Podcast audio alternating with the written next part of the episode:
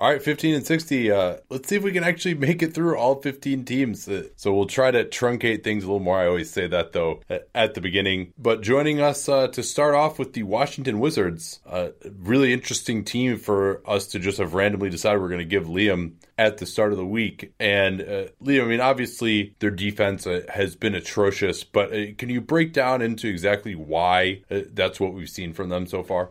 Sure. Let me just uh, run through their numbers real quick. They're two and seven so far, and they're 24th in offense and 26th in defense. So the problems are on both sides, but the defensive problems there's there's a bunch of them, and some are going to get better, and some of them probably aren't. So what stuck out to me is they they blew more switches than just about any other team I've seen. Just uh, miscommunicating everything, leaving guys unmarked all the time. They were late reacting, you know, uh, closing out on shoot, shooters late. So you figure maybe that can get a little bit better with some communication with some new pieces like Austin Rivers, Jeff Green, Dwight Howard. But you know, a lot of these guys have been you know with the team for a while, so you'd think it would be a little bit better. And then another massive issue that they've had is defensive rebounding. The especially the lineups with Mark Keith Morris at center, they've they've been getting absolutely killed. They're the worst defensive rebounding team in the league, and they're the worst since the 2008-2009 Warriors and the cleaning the glass version of that stat. And when Morris is playing center, opponents are getting 41% of their offensive, you know, 41% offensive rebounding rate, which is just massive. And that's actually how they lost their first game of the season. Is Kelly Olynyk got a put back at the buzzer uh, over Markieff Morris. So that's a massive issue. And then transition defense, the numbers are actually okay in that area, but they've just had a number of plays where it's just no communication, uh, you know, lack of effort getting back, reaching, going for steals. There's a play today where Kelly Oubre took a free throw line jumper matched up against Kanter, and because it was a switch, he should have helped out on Kanter getting back, and instead he ran right to his man, left Kanter unmarked. They gave up an easy dunk. So there's a lot of problems with this team, and surprisingly, I mean, with his physical profile and his athleticism, you would think Kelly Oubre would be a good, you know, positive factor on the defensive end. He's actually the, their worst defender by defensive net rating. Um, as far as you know on off court. He's he they're 12 points better defensively with him off the court, which is very surprising to me. So I, I don't know what what jumps out in all of that to you. Yeah, I think the biggest thing I like what you said about the communication, right? Because individually these guys aren't that terrible. Uh, you know, there's they're not great, but you know you think they and they've been you know kind of 17th, 15th, you know, uh, in the Scott Brooks era uh, by my recollection. But when you look at this team, who is a smart player on this team? Who is a smart defender? Who is a good communicator? You know, even like a solid Jared Dudley style vet, someone who can just direct traffic or help clean up messes or just, you know,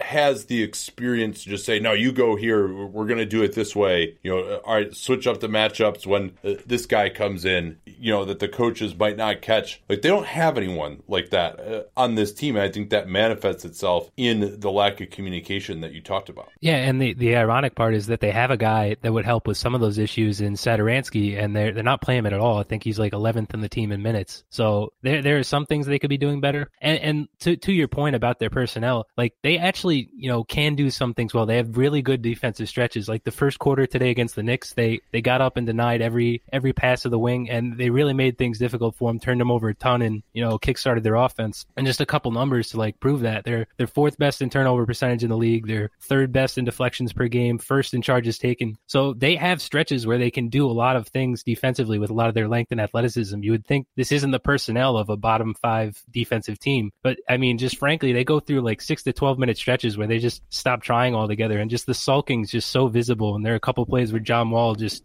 let it, let Russell Westbrook just walk to the rim in transition. And it's, it's, it's frustrating to watch. I can't even imagine what it's like to be a part of it. Yeah. And they're not exactly known uh, for their togetherness, but uh, perhaps more I don't want to say concerning, maybe it is concerning, is that the offense isn't good because that's like really what they are supposed to be good at, right? If they're not going to be good uh, on offense this year, then you can write it home because they're not going to be an elite defense, right? Like this, the hope for this team was they can get into the top 10 in offense. They've got some pretty decent offensive players. So, what have been the main factors in rating so low offensively to date? Well, when you look at the numbers, Bradley Beal and John Wall are basically the same guys they've been the last several years offensively. So, they're not really the problem. Otto, Porter, Otto Porter's usage is a little bit down, and he's only shooting 28% from three. Um, he was 45% last year, so that's definitely going to get better.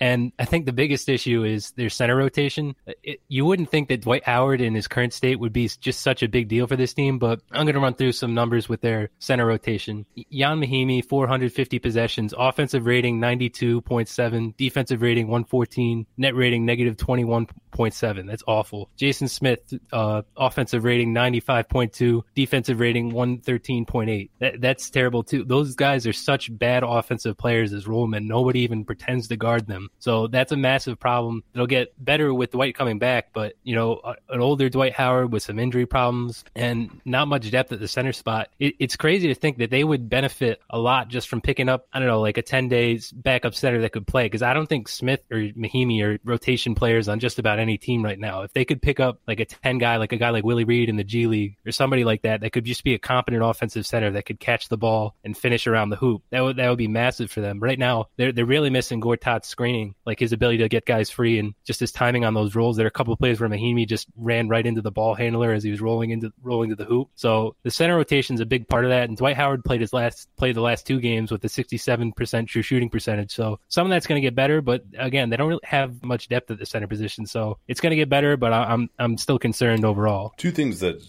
stick out statistically for their offensive performance. Number one, you mentioned how atrocious their defensive rebounding is, which is 32% uh, offensive rebounding rate given up. Well, they're not getting any rebounds of their own on the offensive end. Now, Howard, uh, for all of his flaws, can help with that. He, he may not get back in defense after going for the offensive rebound, but their offensive rebound, they're getting 19% of offensive rebounds at a time when offensive rebound is actually a little bit up uh, from last year. So that's really hurt them. Uh, you know, and as recently as last year, they got 26% of available offensive rebounds. So, you know, really, again, it's the personnel uh, that's uh, been killing them there, I, I, would say. And then just not hitting the three, 33% from downtown. That's 25th in the league. I think they've got some pretty good shooters on this team. I think that can uh, come around uh, to some degree. So, uh, and they're hitting okay from mid range. Um, you know, it's not really the shooting other than from three that's the issue. Their shot mix is fine. You know, they're taking the 11th most threes. They're taking the 10th most shots at the rim. That's totally fine. Uh, so they just got to hit some more threes, and then maybe if they can get some more boards, and you know Howard can just finish a few plays around the rim, uh, you know I think they can get back to being healthy uh, offensively. And I, I, don't think they're going to be as bad as, as, it appeared. I mean, this is a team that it, at its worst times, it seems like the sky is falling, and as soon as they went 0 and 2 in those first two games, like uh oh, uh, you know they're going to be in trouble here because they're going out west, and then they went one and four on that trip, but uh, then the first trip game back, which you know everyone always says is so miserable coming back from a road trip. You know they got blown out by the Thunder, but they looked okay against the Knicks tonight. The schedule is going to ease up a little bit. You know I'm not going to write them off as a playoff team, and and 538 still projects them to get uh, to 43 wins this year, which would be sixth in uh, the conference. All right, much more uh, to get to here. Thanks to Liam for that. We're going to bring in Danny, do the rest of the teams here. But first, this from Proper Cloth. Finding a dress shirt that fits is quite difficult for me. The two things that are the big problem the sleeves are never long enough, or if I get the sleeves long enough, then like the midsection is just too big. Even slim fit shirts uh, are not that good, or the the armholes will be too wide, so you don't actually have like that seam under your arm, like right in your armpit, the way it should be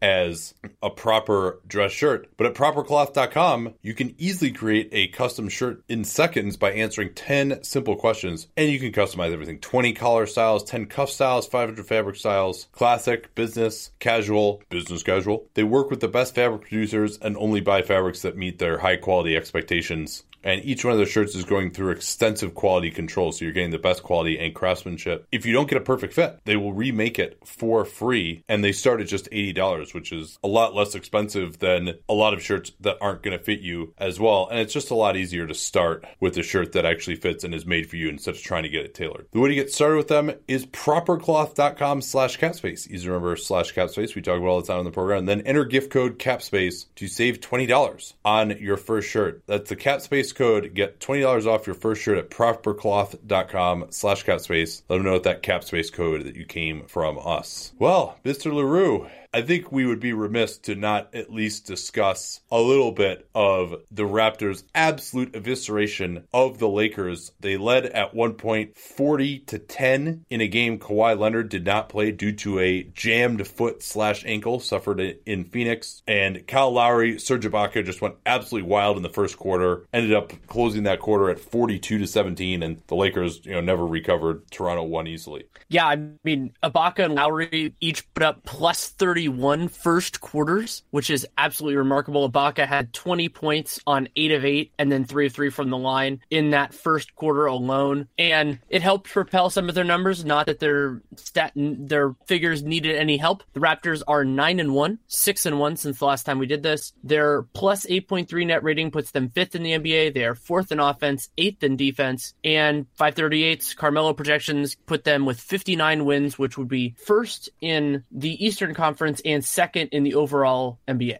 I think we could also start. I mean, Ibaka finished with 34 points, 15 of 17 from the field, and only one three point attempt too, which was uh, was really interesting. But he's having a wonderful start to the year here, uh, really a renaissance. And it's really interesting because you would think, oh, Serge Ibaka, like the change is that he's really like you know taking more threes, he's stretching out to three. He's actually taking fewer threes this year. He's only five out of 24 from downtown on the year, but he's been awesome on two pointers, working as the center. He's been rolling to the basket. Kyle Lowry has found a nice chemistry with him. We'll talk more about Lowry leading the NBA in assists in a moment. Uh, but Ibaka shooting 76% at the rim, and then he's been on fire from mid range, 17 out of 29. So he's taking more mid range jump shots than he is threes. Uh, a lot of those out of pick and pop, which is interesting because the Raptors generally have been eschewing the mid range. It's basically been Ibaka and Leonard are the only two guys that take mid rangers on this team. But I think it's important to have at least a little something there. And Ibaka is just, he's been firing away. Uh, a lot of the time, he's been an excellent mid range shooter for a while. Now we'll see in the playoff crucible if his decision making can hold up on some of those role situations. But I mean, you know, he's been having these games where he's shooting, you know, just incredible percentages from the field, uh, with this one in particular being ridiculous. And Ibaka makes a fair amount of intuitive sense depending on what their defensive scheme is. Is the fifth guy around that idea of Lowry, Danny Green, Kawhi, and Anunoby? They haven't gone to that a whole lot so far, just 112 possessions with various fifth Beatles. And Ibaka's been the most used, and they've been good in those minutes, but they've been good in really all of them.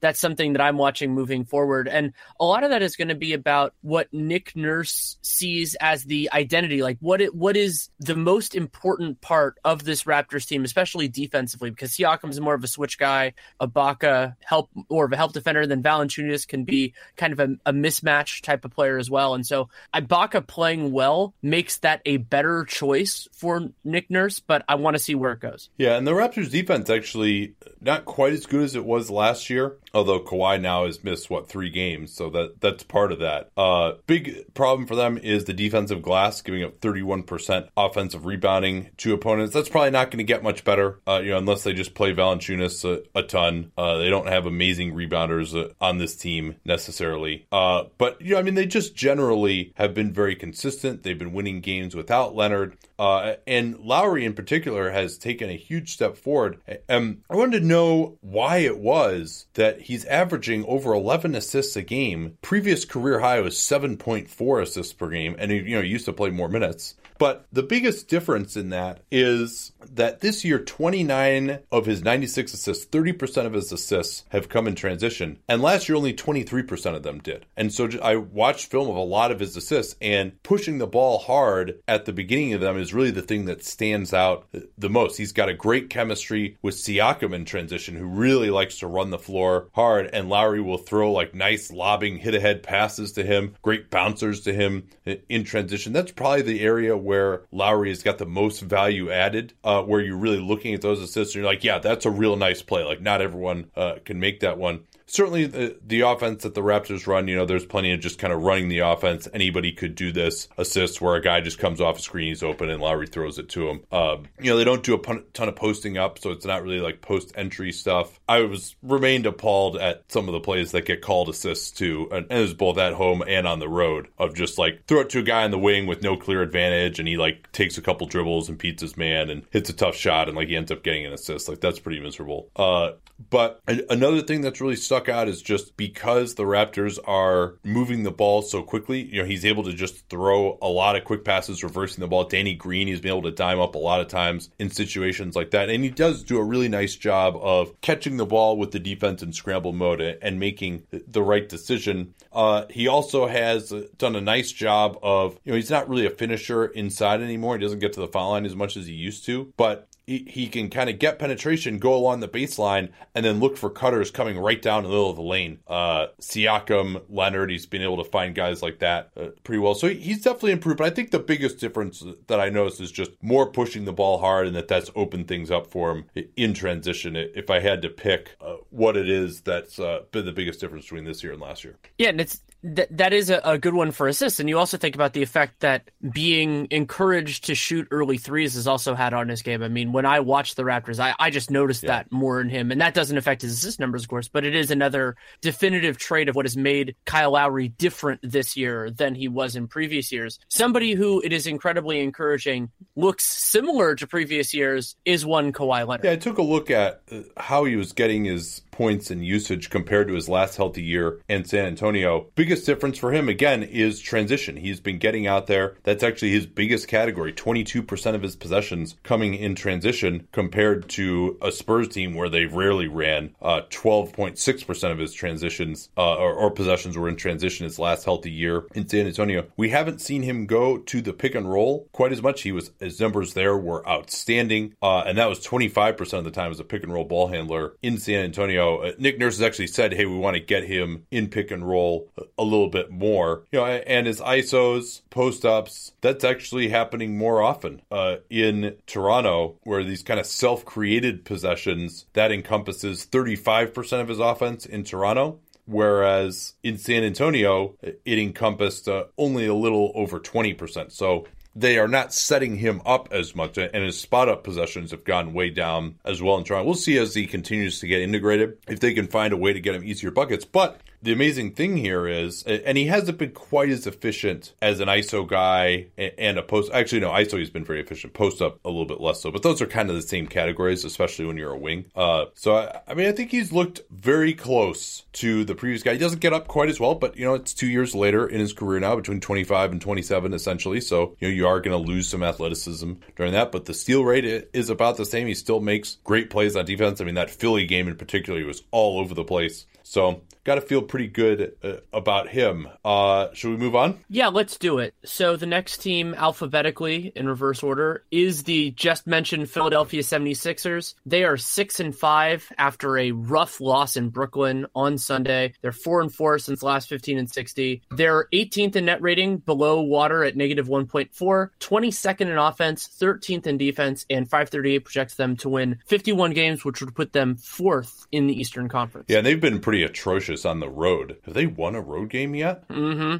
Off the top of my head, I think they won yeah, it's one. Not, it's not many. I mean, I know they've lost to all three of their big competitors, and they lost this Brooklyn game. So they've lost at least four on the road, although it's been a somewhat difficult uh, road schedule to date. Uh, but what, what are you seeing here? You know, I know Bodner has been all over this, but I, if you're not reading him, you should be. But uh, just bring us up to date on how like some of the numbers look with Fultz and what these combinations are looking like here. Well, as, as a quick addendum, the Sixers have not won on the road. They're zero Oof. and five. They the game uh, they lost to the the Pistons in the oh, Blake oh, Griffin right, game. Yeah. That was the one I guess I was thinking of. Yeah, and so yeah, I mean there there are a couple different elements of the Fultz thing, and so Zach Lowe tweeted out, and I mean I've been following it before that. It was a saved tab on my brow uh, uh on my browser of Embiid and Simmons with and without Joel Embiid, and so that stat is currently you know they're a little bit below, you know, negative 3.1, those two guys with Fultz, and then they're plus 4.2 without him. But I think the more important part that we're eventually going to focus in on, and part of the issue here, though, is small sample size theater because of how Brett Brown is using it, is that the Sixers have an 89.3 offensive rating when Fultz and Simmons play together. Then when you separate those guys, it goes up to 106.6 with just Fultz and 103.4 with just Simmons. And it is worth mentioning that those lineups are playing against fewer starters than the main guys, but I mean, they also play a lower proportion of those minutes with Joel Embiid, who is an absolute, absolute force this year.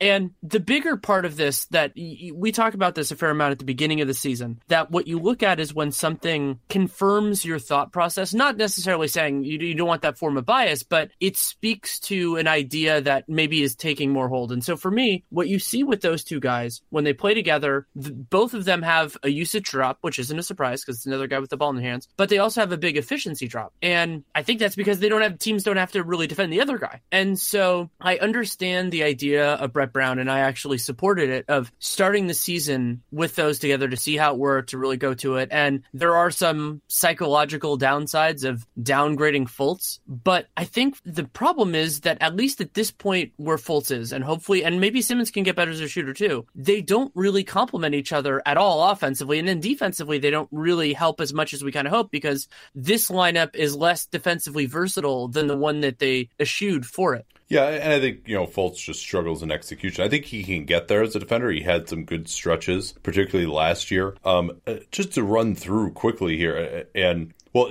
since you were on Fultz, do you want to just talk about what Atlanta did to him in the first quarter of that game? Yeah, so that was the rare assistant coach revenge game. Lloyd Pierce had been Lloyd Pierce had been a part of the coaching staff last year for the Sixers, and what he did was basically give every Sixers playoff opponent the blueprint in case they don't already have it on how to defend this team if Fultz is still starting. And what they did, they, it was a really important thing. So there are two concepts of when you have an offensively limited player of how to defend that. One one concept, which is by far the more common one still in the league, is you put your worst defensive player on them and you just kind of hide them. This, the the Rockets used to do this with James Harden. Various there are yeah. a million examples. That's more of like a, old, the, the, old school approach, like the especially the, the right. 1990s kind of approach, uh, where it's just all right. Let's hope that the, this guy can just stay out of the way defensively as much as possible. But what Lloyd Pierce, the Hawks did, instead of putting Trae Young on on Fultz, which would have been easy. I mean, that is also the smallest guy regarding the smallest guy. Is not only did he put Kent Bazemore, a far more intelligent help defender, on on Fultz. Kent Bazemore basically didn't guard Markelle Fultz at all, unless he had the ball in his hands, and even then, it was sometimes skeptical. So they're basically playing four on five, and it was similar to what happened when the Pelicans dealt with Rondo being guarded by Draymond Green and basically not being guarded by Draymond Green, that it completely short circuited their offense. It was a, a, about a nine minute stretch, and they were only down twelve to six because the Hawks only scored twelve points. But again, remember this is a Hawks defense that has been pretty awful this whole year, and Philly put up a sixty-five offensive rating with Embiid on the floor for that entire time because they didn't have the space to do anything. They just everybody was being compacted. It was it was really impressive to see, and so you saw this bad defensive team just one of the most talented squads, at least on paper, in the league by virtue of basically not having to guard. Yeah, and they ended up blowing out the Hawks when they went back to the real starting lineup at the start of the third quarter in that game. Um, a few more observations on these guys. Wilson Chandler finally has returned. He did not play against Brooklyn, played 10 minutes the game before that, but they desperately need him. I mean, he's probably the way Dario Saric is playing. As soon as he can handle the minutes, he'll probably come into this the closing lineup unless Saric plays better because Saric is shooting 24% from downtown, but he's also only shooting 46% on twos. And there's a lot of guys who are shooting really badly. I'm sorry, no, that that is incorrect. He is shooting 44% on twos, e- even worse. Uh, but uh, there's a lot of guys who are not shooting well on two pointers on this team. Uh, JJ Redick only 37%. Uh, he's at 39% from three, but he's cooled off actually. He's down to 56% true shooting. He was looking unguardable early on, but uh, hasn't been able to get going as much lately. Uh, I mentioned Saric's struggles. Ben Simmons is only shooting 47% from the field. He never shoots outside of three feet away from the basket. That's not good. Uh, you know, or may, if he does, it's a it's a floater. I mean, he's not shooting regular jump shots. So uh, like he's definitely I mean to me out of everything that has happened in the Sixers so far this year, Ben Simmons' apparent lack of development so far and maybe even possible regression is the most troubling uh, to me uh, out of everything. I mean because Redick, you know, he's not going to be a part of this team long term. Fultz, you know, I mean he's probably doing okay, but I don't think we expected a ton out of him this year. Saric, you you imagine that when they're fully formed, he won't be on the team anymore. He'll be more of a bit player, but you know Ben Simmons has got to turn into a top 10 10 player in the league, a superstar for this team to get to where they want to be. And he doesn't look like he's taken any strides in that regard. I haven't seen much. And, and it's sometimes hard when a guy starts out as strong as he did. And the, there was this concept of Ben Simmons, like, because his passing and his rebounding and, and his defense, which I still think is underappreciated, were so developed for a 21 year old player. But yeah, I mean, he's going to have to do more, just more wrinkles into his game. And also, it doesn't seem to me when I watch them like Brett Brown is doing much more to unlock, you know, kind of like focusing on the things that, that they do well. And so that's a concern. I think both those things can get better with time. The two point shooting is concerning, but again, I, I think that might just be having having a rough start and everything else and maybe changing around some of the lineups. I mean, now Fultz and Simmons aren't playing nearly as much together as they were in the beginning of the year, which I think is is the right thing to do. To largely stagger those guys. But something else we should talk about. You mentioned that Wilson Chandler might be closing the game. Muscala actually closed the Detroit game because yeah, wasn't doing well. And Muscala was hitting some shots, but yeah. The yeah. second Detroit game, yeah, the the game, the game that the Sixers won, and continuing a hallmark from last year where they went up huge early and then just basically started hemorrhaging the lead, but held on enough to win. They lost some of those games last year, and part of the reason they built that lead was Joel Embiid was just incredible in that first half. Basically fouled out, or not fouled out, but fouled gave all of their big Detroit's big men foul trouble. Drummond basically was a non-entity in that first half. Yeah, zero. They even had to go to Jon Leuer for for Drummond and Joel yeah. Embiid had 32 points. Yeah, Embiid 32 points, 8 of 9 from the field, 15 of 17 from the line in the first half. 8 rebounds, 2 blocks and just one turnover. He was just an absolute force. And when he is playing and he's been playing this way a lot of this year, one of the like the, one of the best compliments you can give for Embiid is that you have to game plan for him. You have to adjust, you have to deal with it. And so that to me gives Brett Brown such a massive competitive advantage and I mean the fact that he can be a force defensively as well. I mean, that gives opponents a lot to deal with. Now, a lot of what they should be doing is just figuring out, okay, how do we maximize this? And some of that is having shooting around him. And so guys like Saric not hitting those shots so far. I don't, I'm not condemning Saric to be this bad forever, but they're going to need that consistently because otherwise teams can fall in or start baiting Embiid into some of his bad habits, which, you know, I, I feel like at a, he can get better at some of that, but, you know, his aggressive, some of his overly aggressive drives and feeling really confident in his jump shot, you know, if you can get him away from from the from the good things and towards the bad things, he'll be a little bit worse, but he's still kicking a lot of ass. Let's get to the Magic. Three and six, two and four in their last six games. Their negative nine point one net rating is twenty sixth in the NBA, and really the defense uh, has been the hugest problem. 29th ranked defense 103 offensive rating. Uh and they're or i'm sorry no offense. let me correct that. They're 20 they're 20 they're they're 22nd in yeah, defense. yeah, they're I meant, 29th I meant to say offense. offense is the big problem here. Uh they're projected for 31 wins which is surprisingly high to me actually uh by 538 uh john isaac a right ankle sprain. That's a concern. That's the one that he missed so much time with last year. But sounds like it's just a tweak. Uh they did kill the Spurs. This is actually the third year in a row that they've had like a resounding win over the Spurs. Uh, but you know they haven't that has translated it into a, a, ton. And the big problem though is these guys just have no ability to score in the half court, and which isn't a surprise with you know their spacing being only okay and just the total lack of creators that they have. Right. So Josh Robbins, who I respect his connection with the team a lot, he writes for the Athletic and has been around the team for various outlets for a long time now he wrote earlier today that the their biggest issue is spacing, and I agree that that's a big part of it. But he was kind of throwing a lot on that. I believe that spacing is a part of it, but shot creation is a major problem as well. And you need both of those things. They're they're they're symbiotic. But even if they had good shooters, but just had this point guard play, I don't think those guys would be getting open enough. Other than for whatever reason, Terrence Ross, who I still don't understand why teams leave him open all the, all the time. But when you look at the structure of their offense, there are a couple things that are really concerning me. So they're taking a lot of mid rangers. They're not taking a lot of shots at the rim. They're the I think the third lowest rim attempt proportion in the league, which is really bad. Never get fouled still. They I assume never get fouled still. oh, they oh no, oh they have oh th- this is actually an amazing stat. So they're lowest in free throw rate and effective field goal percentage in the entire league. They have been bottom 5 in free throw rate in 4 of the last 5 years and they have been bottom 10 in it every single year since Dwight Howard's last one in Orlando, which was 2011-2012. So this team has has not gotten to the line for almost a decade. And that's tough. You know, it's really hard to deal with. But the part that is really bothering me when I was, because I was bringing into like, why is their offense so bad? And I mean, there are the obvious answers, but then what, I, what I really started getting into is okay, so the league's worst half court offense so far. And that's, you know, that's kind of understandable, but you can, you can deal with that. But what really bothered me is that they're bottom 10 in transition frequency off of steals and live rebounds. And this team, I mean, if you, if you exclude the, the lack of ball handling, is really well suited to running. And not every guy, not every position, but overall. And when a team can't score in the half court, you assume that you would just run it basically every yeah. single chance you had because it's the only way you're going to score.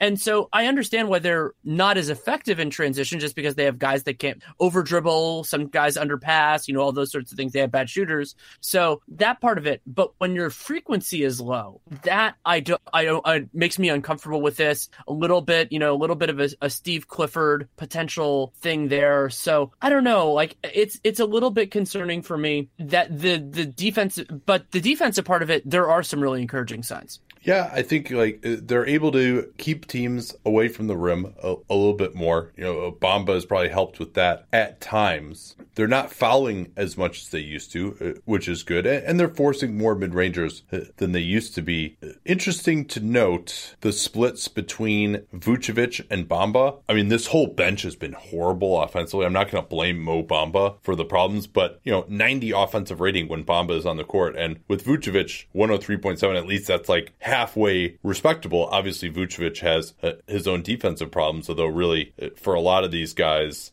uh, even Bamba, they haven't defended that well with him out there. Now, they have actually played Bamba and Vucevic together some. I I'm gonna actually look this up right now on the pod. Let's see how it work looks for with Bamba and Vucevic together versus just Bamba. Do you have a hypothesis, Danny? I'm guessing they're bad in both, and they're but they're worse with those two guys. I'm trying to remember because it's such a small sample. Yeah. I'm trying to remember if I've seen those guys play together if they've done well. Uh, yeah, I, I, usually remember them getting beat pretty badly, but you know it, because I think that's this is this is good. This we're gonna do like actual research here and see if our hypothesis is oh, correct. Oh God, I just saw the numbers. Oh God.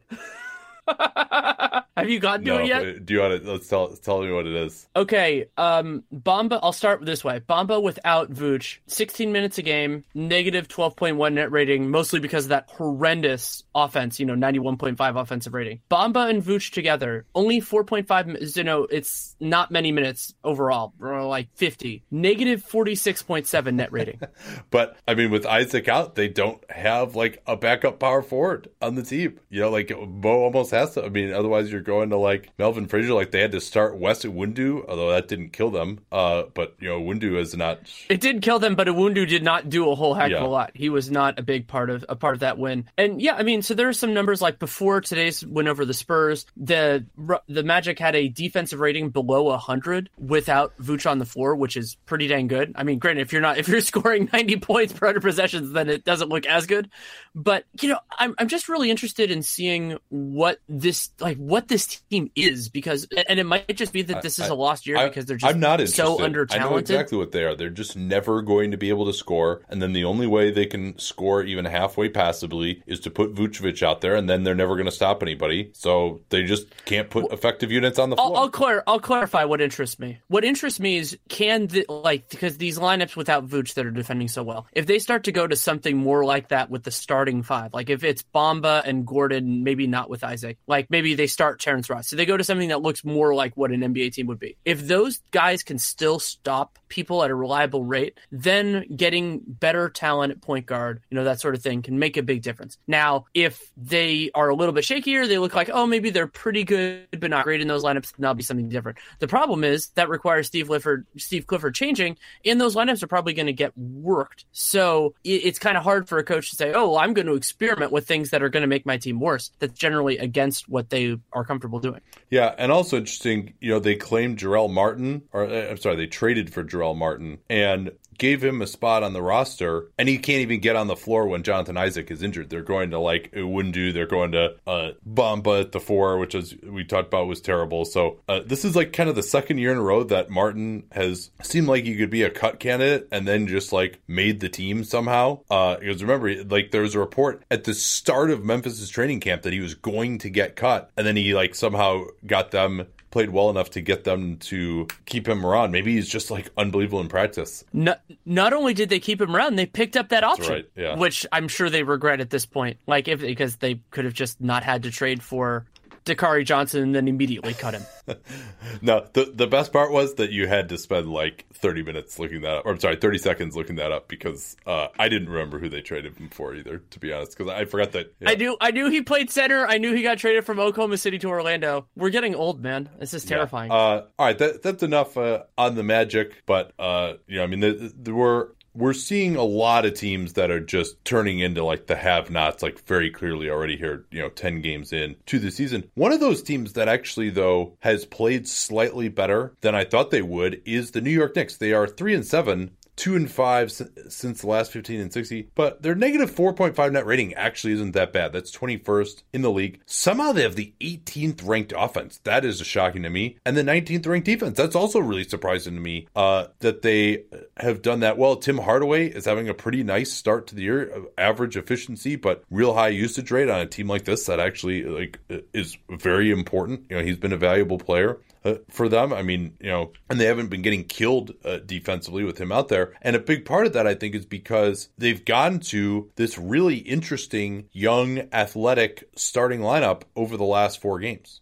Yeah, so the big change is actually on the interior. So they're going with Noah Vonleh and then second round pick Mitchell Robinson, then to complete the rotation, Hardaway, Damyean Dotson, and Frank Ntilikina. And it's a really fun group. Like I I enjoy watching the start of Knicks games. I, one of the early games, it might even been the first time they used this, was against the Warriors, and Ntilikina did a spectacular job overall on Steph Curry. You know, there were a couple times where he got beat, and one of the biggest testaments to how well Frank was guarding Curry one on one was that they had to go to all the off ball stuff, which I mean, Steph Curry is unbelievable at, but he wasn't beating Ntilikina reliably one on one. And then the other thing that that Knicks lineup does, granted, that's that's one on one defense against point guard, but but they can eat on the offensive glass, and that's been a big competitive advantage for them with that lineup. Yeah, I mean, they really have been playing two traditional bigs most of the time with Vonleh and Robinson. They're even going with lineups that have Robinson at the four uh, and Kanter together. Oh, something on that. I Mitchell Robinson to me, as as athletic as he is, and I mean he's ridiculous. I think of him more as a vertical athlete than a lateral one, at least at this point in his career. I don't think he can defend fours. Like when he's trying to trail guys and get into all that stuff, at least at this point, and maybe forever, that's a, probably not a great ask for him. Yeah, I mean it's it's tough for him too because with Kanter out there, his instinct is to help, and and I think you know this could be one of those things where Fizdale in, in a developmental season, just to get him more comfortable defending on the perimeter if he does need to switch to know the the rules on shooters. Uh, like he came off the strong side corner today and gave up a three, uh, trying to help out Kanter uh, inside, but you know that's not really his job when you're in the strong side corner. Uh, but I, I really have liked what I've seen from him. And he had this unbelievable dunk today where he just like jumped twice when Dwight Howard barely jumped, like tipped it to himself off the backboard and then just like popped right back up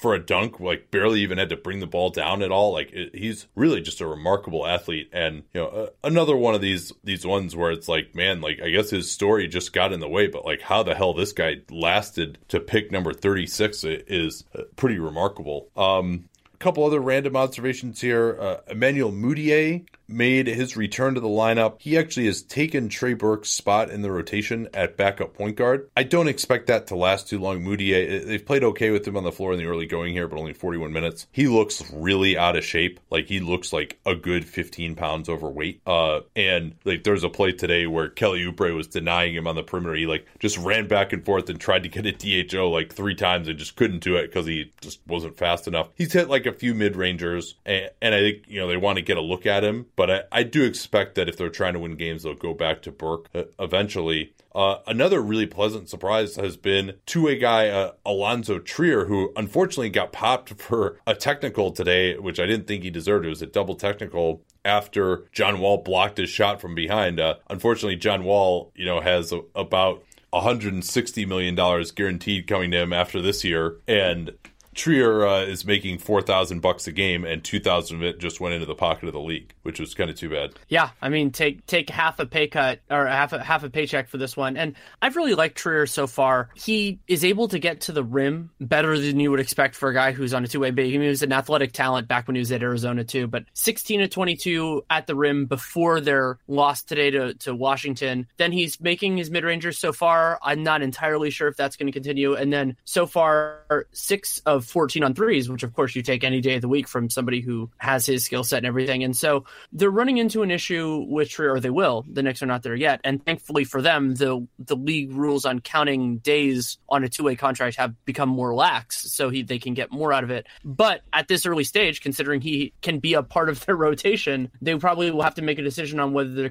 to convert him. And this is going to be a challenge for the front office, not because the Knicks lack worthy cut candidates, because they have plenty, but because those players have more greater commitments. Like Ron Baker is a good example. It's like I would rather have a Alonzo Trier on this roster than Ron Baker every day of the week. But Ron Baker is making a bunch of money, and it would be a pretty big embarrassment, even though this is for a, a different front office. Or even if they wanted to go with Mudiay, I think you probably keep Mudiay as, an, as a depth guard and just see what he has because he's restricted. But that's a harder decision for a team to make than it is for me to make as an armchair GM. Just to give you the numbers, these are kind of funny. Plus 19.1 net rating with Kanter and Robinson on the floor only across 60 possessions, so not very much. They have a 147 offensive rating and they're giving up a 128 defensive rating.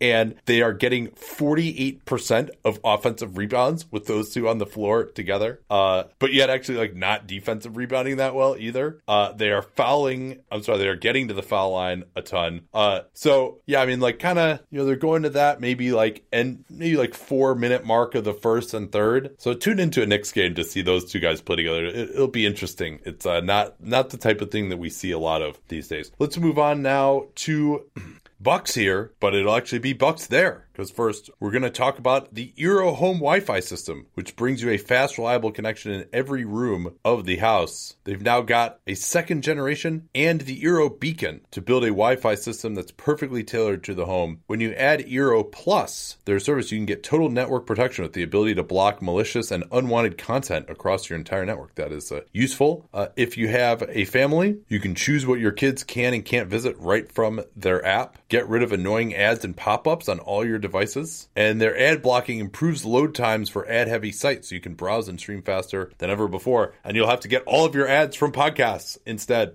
So if you have a house where just one router isn't cutting it yet, you're looking for a way to extend the range, go to Eero, that's E-E-R-O dot com slash capspace, enter the code capspace at checkout, and you can get $100 off their Eero base unit and two beacons package and a year of Eero Plus as well. It's $100 off. That is a massive discount. That's E-E-R-O, Eero.com slash capspace. Enter that capspace code at checkout and let them know that you came from us. So we talked about the Bucks extensively in the context of their game against the Celtics, but it's pretty clear, especially at home, that these guys are just wrecking any like mediocre to bad team that comes in right now. Eight and one. They have had a lot of home games, but six and one since the last 15 and 60. They have a net rating of 16.9 in non garbage time. That is first in the NBA, second in offense, third in defense. They now project for 54 wins. That would be second highest projection in the NBA. And the three pointer. Second highest in the oh, East. in the East. Thank you. Yes. Sorry. Uh, the three pointer has been the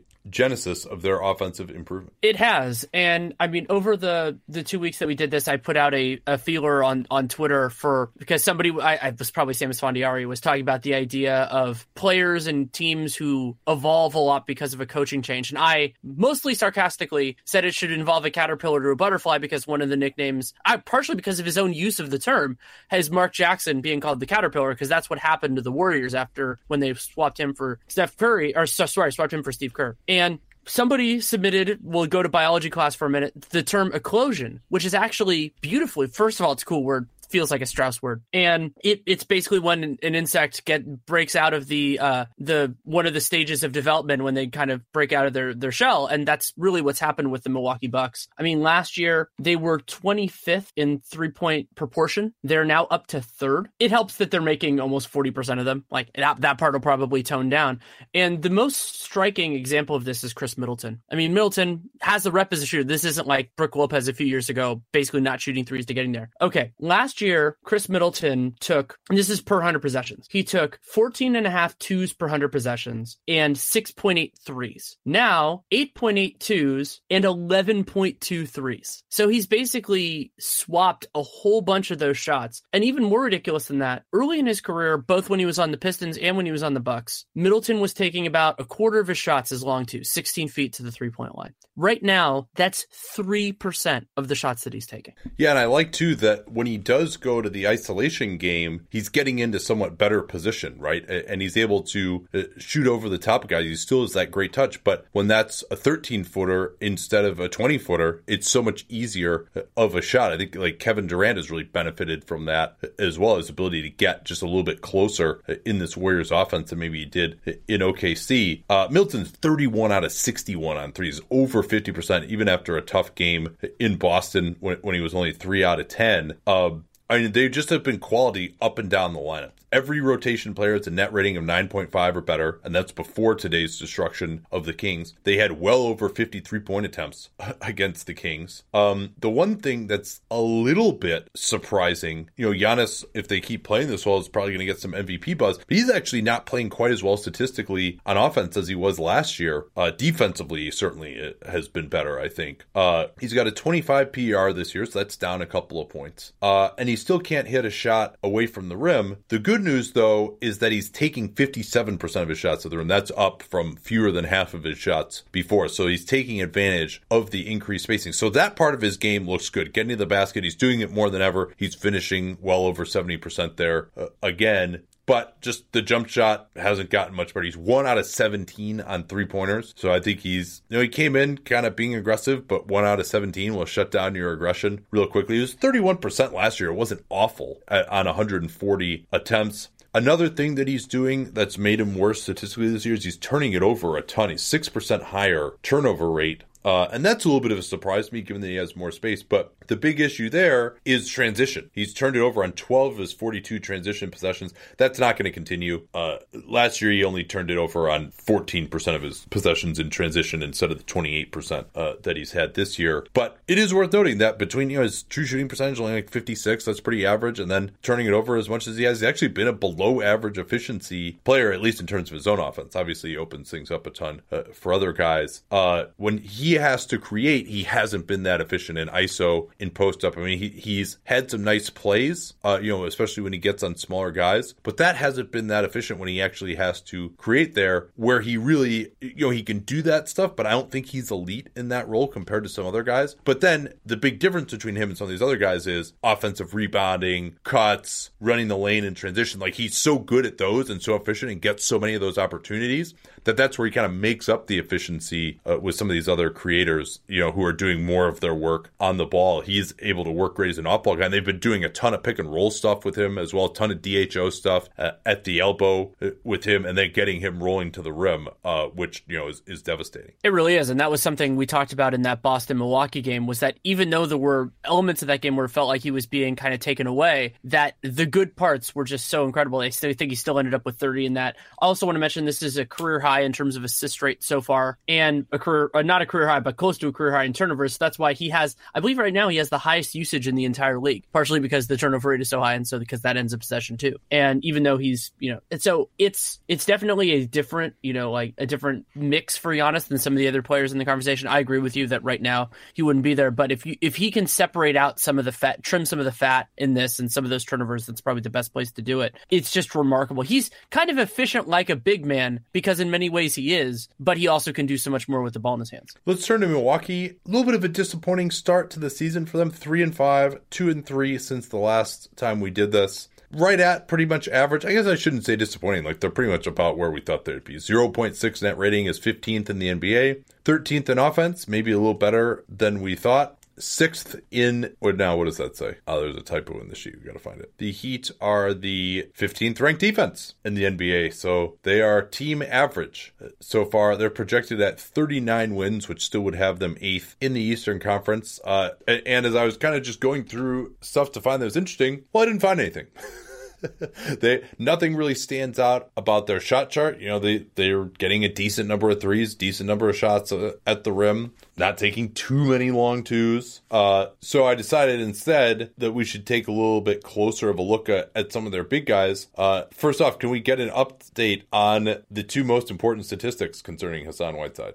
It was at 0 0 Hassan Whiteside threes versus Hassan Whiteside assists until their loss to Atlanta. And then he tipped in one of each, which thankfully, because of the hashtag Whiteside three versus Whiteside assists, I get lots of mentions whenever one of either of them happens. I enjoy that. I'm happy. Keep, please keep doing it. And he got the, thankfully, he got the three first. So people were going crazy that he got the three before the assist. Then he got the, he got that in the same game. And Whiteside, I mean, it's this, it's this strange dichotomy because there really is a lot to like in his game. I mean, and, and the the good Whiteside stuff is is absolutely there. And I think sometimes, especially, I I, I consider myself a member of this group. I, I fixate on some of the strange negatives he has, but then you just kind of sit there and go, well, I mean, well, what do you what is his role on a team like if if he were on a better team than this? And Miami's not bad by any means, but if he were on like let's say a top four seed, like how would this work? And that's where I kind of get concerned. And you see some of that in his offensive profile. Yeah, I mean, the big issue here is for a guy like him, 51% true shooting is just not good enough. That's well below average for the league, not to mention uh, for a center. And I was like, oh, maybe, you know, his explosion has declined. Like he's starting to shoot poorly. Like, how could he possibly have 51% true shooting? That's a, that's really miserable. Part of it is the free throws. He's shooting 55% from the foul line. That doesn't help. But he's never been a great foul shooter. He's shooting 73% at the rim. That's still really good, right? But he takes less than half of his shots at the rim somehow. Some of that is the ubiquitous post ups, in which he actually has 16 points on 22 possessions, which is better than I thought it would be. Uh, but, you know, he's not getting like great position putting guys in the goal. He's going to just flip up a jump hook from nine feet away that's contested that's probably not going to work uh, to be very efficient. Uh, and then he has three points on 10 possessions in transition. A little bit misleading because he's missed some free throws off of those. He's been grabbing and going the last like four or five games, and it actually doesn't look that horrible. And he had one play where he just like picked up his dribble at half court and tried to throw it to the point guard, and De'Aaron Fox pick six him. But he actually like gets into the lane on some of these because these teams are like, oh, well, we're not going to help on this drive. And so he actually gets there and will get fouled every once in a while. Uh, maybe they should help because he's probably not going to pass the ball. uh, Signs point to no. Yeah, but he's also his block rate. You know, I mean, as we mentioned, he was injured last year. His block rate is looking much better. Uh, eight point one percent in the early going. That's up from five point nine last year. And he's actually, you know, they've been positive and, with him on the floor. Yeah, and this is the best rebound rate so far of his career. Yeah. Forty-three percent defensive rebounds. Of, yeah, that's not going to continue no. just because that doesn't continue for anybody.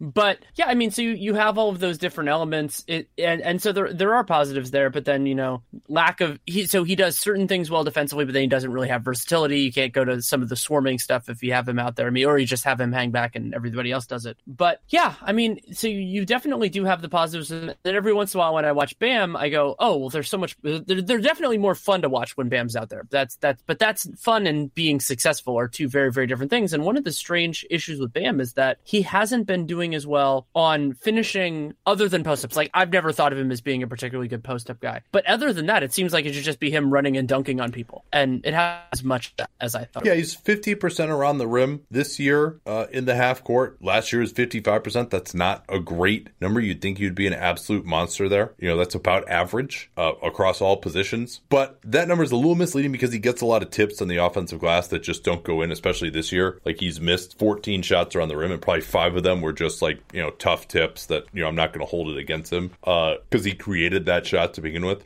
But he is not that adept at shielding the ball from smaller players. You'll see him get blocked by smaller guys, get stripped on the way up. Uh, he's also doing some grab and go stuff. I think they're more comfortable with him doing that. A lot of times he'll just do it and then get into like a dribble handoff or something. He'll go right to the rim every once in a while, but I think he is totally fine doing that. Um, last thing on these guys, the, the Heat are really good with either Dragic or Richardson on the court. Uh, and then everyone else on the team essentially has an even or below net rating. Um, it's also interesting that those two guys are their top two creators. I mean, Richardson usage has gone crazy. We'll talk about that at another time. But uh, those two guys rarely turn it over. And then all the support guys who you think, oh, like they should have a low turnover rate. All they're doing is like catching and shooting. They have to create stuff. Those guys all turn it over way too much. You know, those guys all have above average turnover rates. Um, and then, you know, the Heat are continuing to get drives to the rim. You know, two years ago when they closed on that 31 to 10 run and almost made the playoffs, or maybe it was 30 and 11. I think it was 30 and 11 actually. Uh, they it was 30 and 11. Yeah, they uh, were getting to the rim a ton. It was all about the driving kicks with Waiters in particular, and they're still fifth in the NBA in drives per game. Although as you go through that list, it's not really correlated with offensive success. And for example, the Jazz lead the league at 56 drives per game. Uh,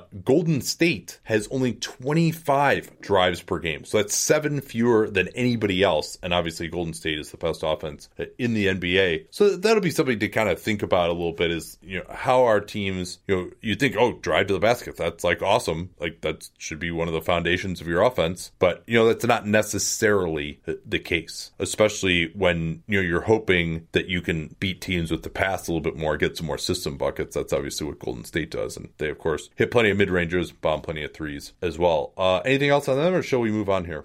One more thing. It's a small sample size, of course, but Bam is turning the ball over on almost 20% of his possession. Uh, 20%. Like, that's a turnover rate of 20%. Yeah. Not a 20% of the times he touches the ball, but like, that's crazy high for a guy who basically shouldn't be doing much.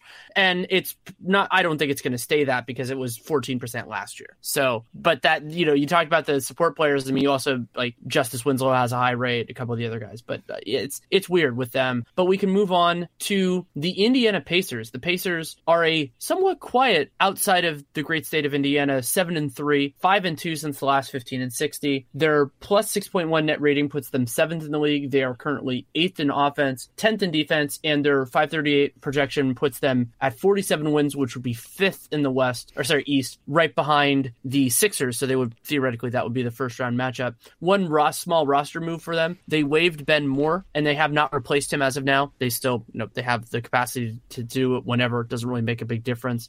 And let's start. I mean, we're not going to break it down possession by possession, but they had an incredibly fun, one of my favorite games of the season so far. Win over Boston. Oladipo and Kyrie Irving were just just trading haymakers, and often Kyrie was ended up on Oladipo way more often than I would have expected, and it it peaked, it crescendoed. I mean, they were both hitting a lot of big shots. Kyrie had some threes, Oladipo had had some threes and some twos, and the Celtics missed a basket, so they were, but they were already up two with I think it was like 13 seconds to go. The Pacers had a timeout, but go no timeout. Oladipo dribbles the ball before and then just drops a three right in Kyrie's eye. Incidentally, almost the same place on the floor where Kyrie hit the three that won game seven of the 2016 finals. And it was just, the net barely moved. It was spectacular. And I mean, we'll get into it a little bit later, but Oladipo, I mean, the big shot making, a lot of the elements of last season are absolutely there. Yeah, 37% from downtown is big. I mean, and with the tough mix of shots that he takes, that's huge. And then 49% on mid rangers, which are all off the dribble. I mean, those are, if he can continue to shoot like that, I mean, that's still very, very valuable. This Pacers team continues to take a ton of shots from mid range, but they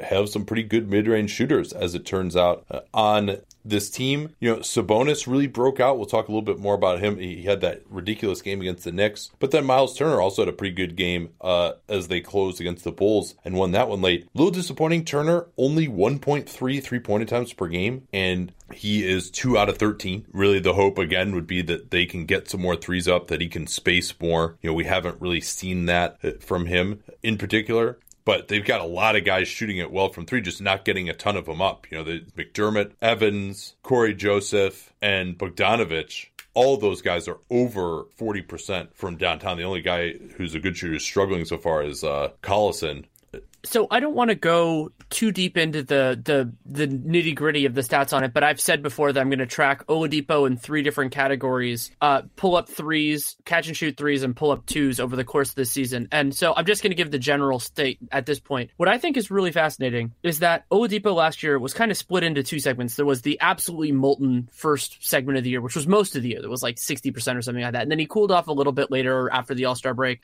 m- hitting shots. He was still an effective player, but it was different. And what what I I found striking is that part of the reason why we like to look at the whole is because the good parts and the bad parts, unless there's something non-representative, they all count. And when you look at Oladipo's figures in those three areas right now, he's largely in line with what he did over the totality of last year. So the first part wasn't necessarily totally predictive. The second part wasn't. The biggest difference so far, and I'm expecting this to regress just because it almost always does. He's shooting 49% on pull-up twos, which are a third of the shots he's taking. So if that tones down a little bit, that'll hurt. But he on the other stuff, similar proportions, similar success rate. And I mean, he was an all NBA caliber player last year. So if he can keep that going, then he can be a huge part of their offensive success. And then of course he gets a ton of steals and does other positives defensively as well. Do you think they'll finish the season with a better record than Philly? You know, it seems like it's kind of Boston, Milwaukee, Toronto at the top here. Uh, and then Philly has fallen a little bit behind. You know, they're six and five. With They could come around. They got a lot of guys not playing that well. Uh, do you think they finish higher than Philly this year? My instinct is still no. I believe in Philly's talent, but there is an easy argument to make because Indiana knows exactly what they are as long as they stay healthy and they have some. I mean, they don't have a replacement for. Actually, they have a better replacement for Oladipo and Tyreke than they have before, and they have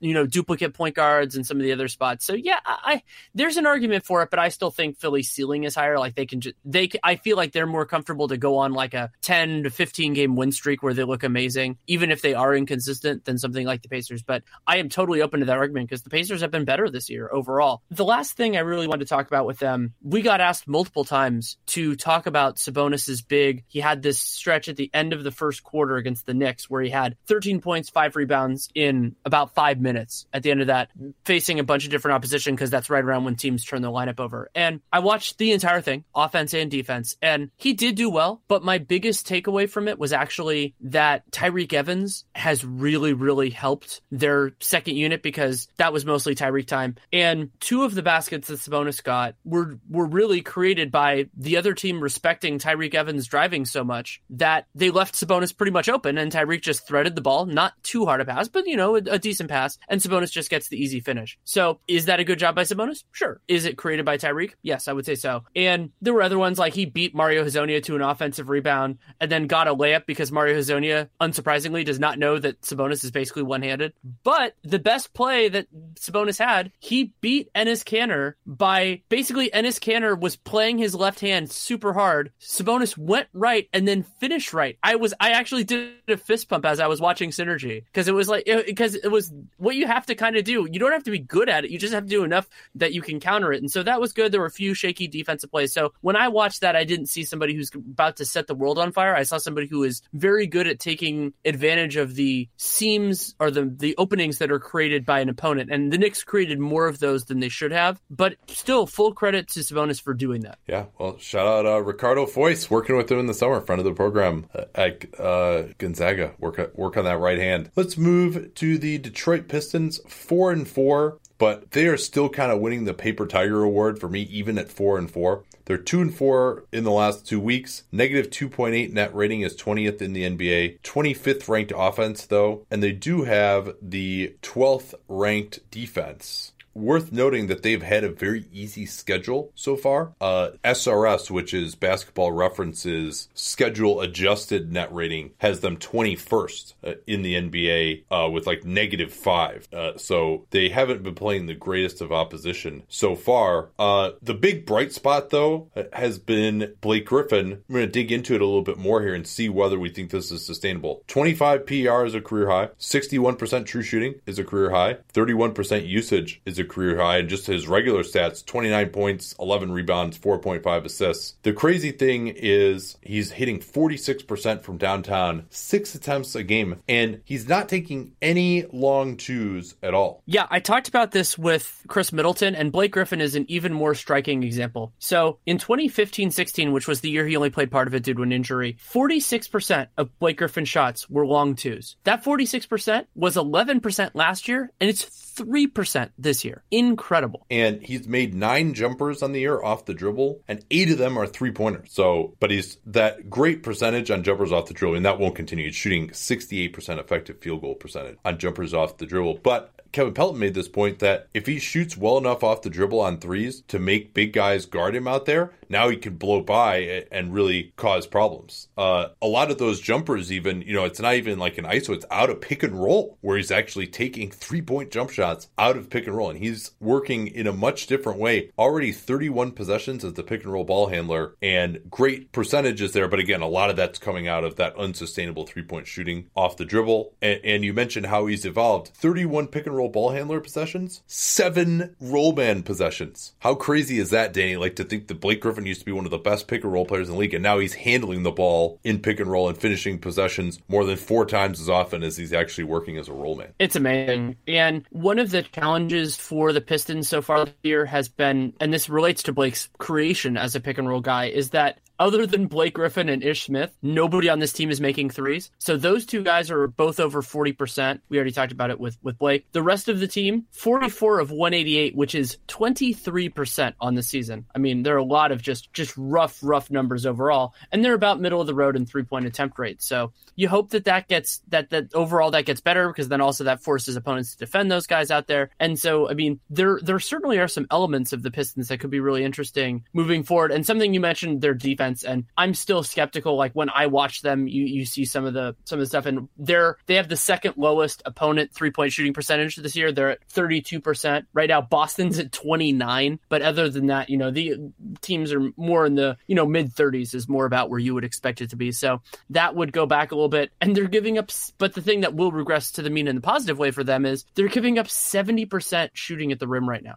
Yeah, I mean, what did the Cavs give up last year? Like 69%. So, yeah, I mean, there is there is an upper bound on that even if you're really bad. I mean, teams in general are shooting better at the rim this year than they ever have, but, you know, you would think that that would drop at least to like, you know, the 65% range. Uh, but I mean, when you think about who's on this team other than Drummond, there's nobody who can stop anybody at the rim. I mean, Zaza has been one of the worst rim protecting centers in the league for a long time. Griffin doesn't block any shots. Jon Leuer is not going to be going out there if he plays a, little bit. Uh, and, and, another big problem for them, and now they've played Embiid twice already, and, and he's fouled out nearly their entire team, as we talked about earlier. But they are 29th in fouling. They, they give up, they foul the second most often in the league. And when you have as little big man depth as they do, and you're like Pachulia, he's been inadequate. You know, he's not an NBA rotation player anymore. He's averaging 7.3 fouls per 36 minutes. Leuer, you know, basically hasn't played in a year. He they finally had to bring him in against Philly. You know, we'll see.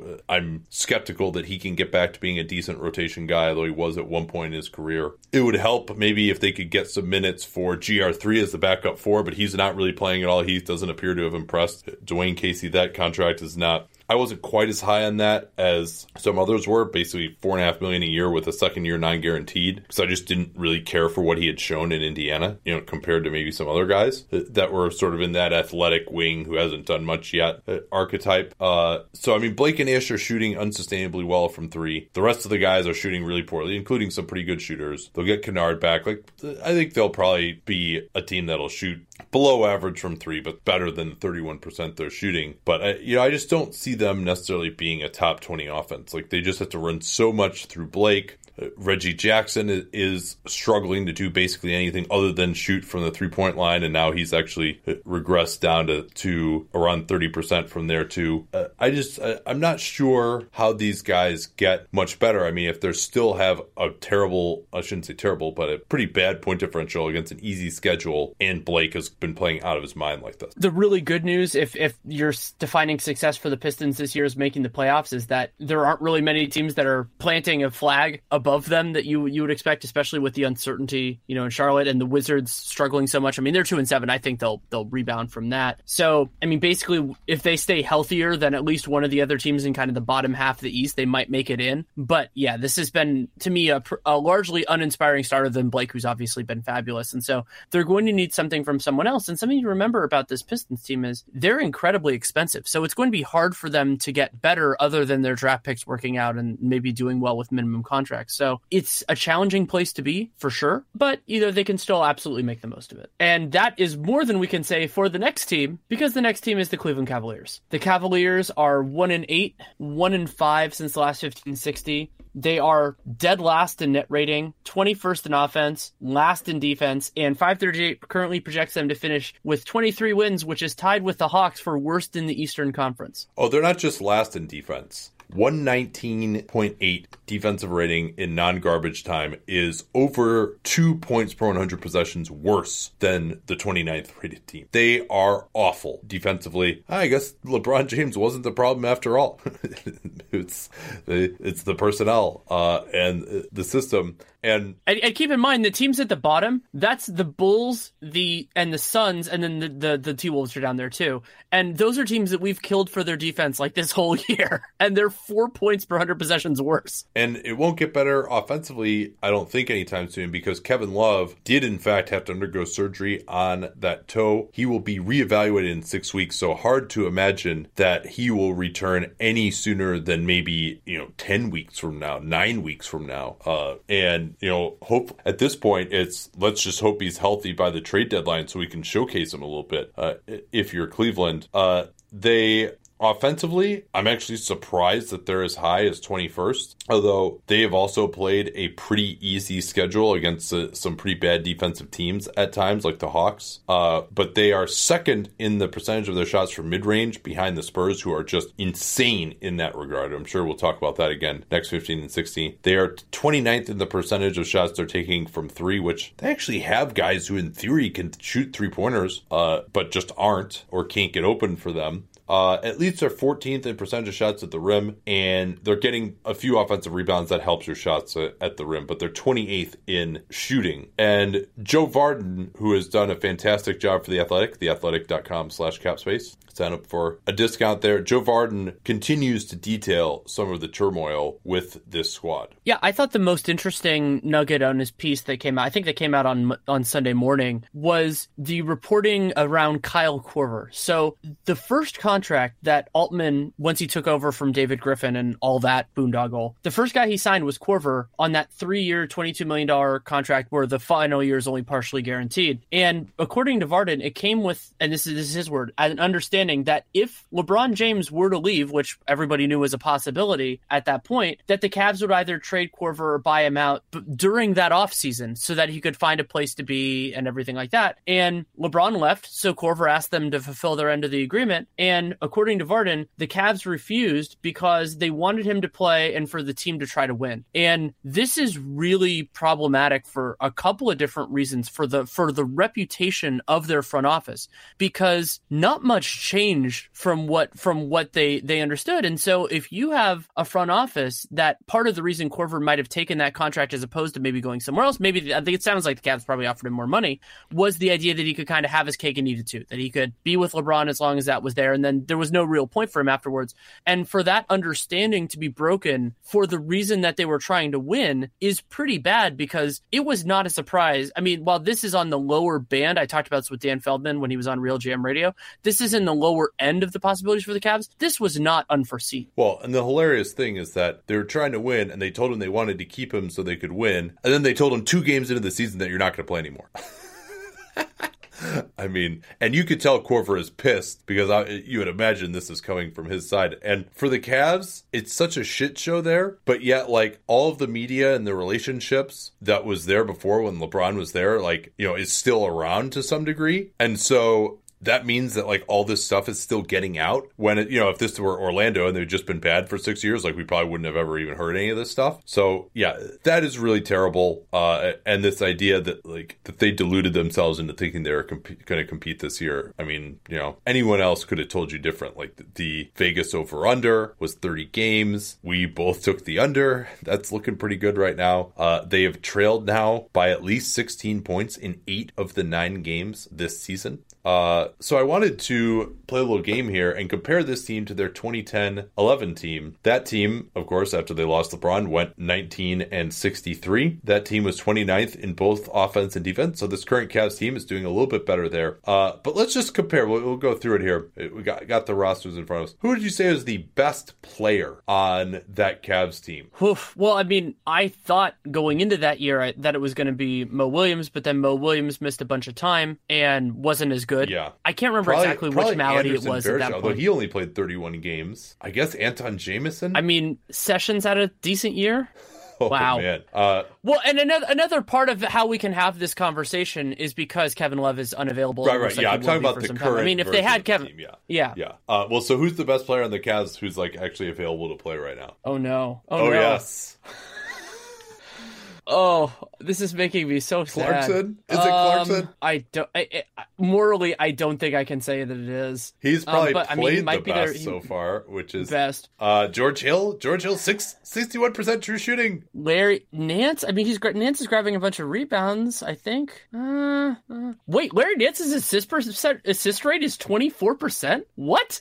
And now what? Nate and Danny look at box scores together. Uh, so all right, you, you have to pick someone. I'm I'm going with uh, I'm going with George Hill. I kind of want to go with Rodney Hood, but you know what? I'm going to go with Larry Nance anyway because George Hill's been bothering me this year. Oh, so oh. Who, who wins? Oh. I, I, think oh. I think you got to give it to uh, probably got to give it to, to, to this team. I mean, just because like some of those guys didn't. I play, think so. Didn't play that many games, and obviously if Love is healthy, it, it would have to be him. All right. Yeah, it's him. Uh, this will also be amusing. Best defensive player on that team uh, in 2011, maybe uh, Varejao. Yeah, yeah, that'd probably be it. But he only played he only played 31 games among players who played 50 or more games games. Uh, oh no.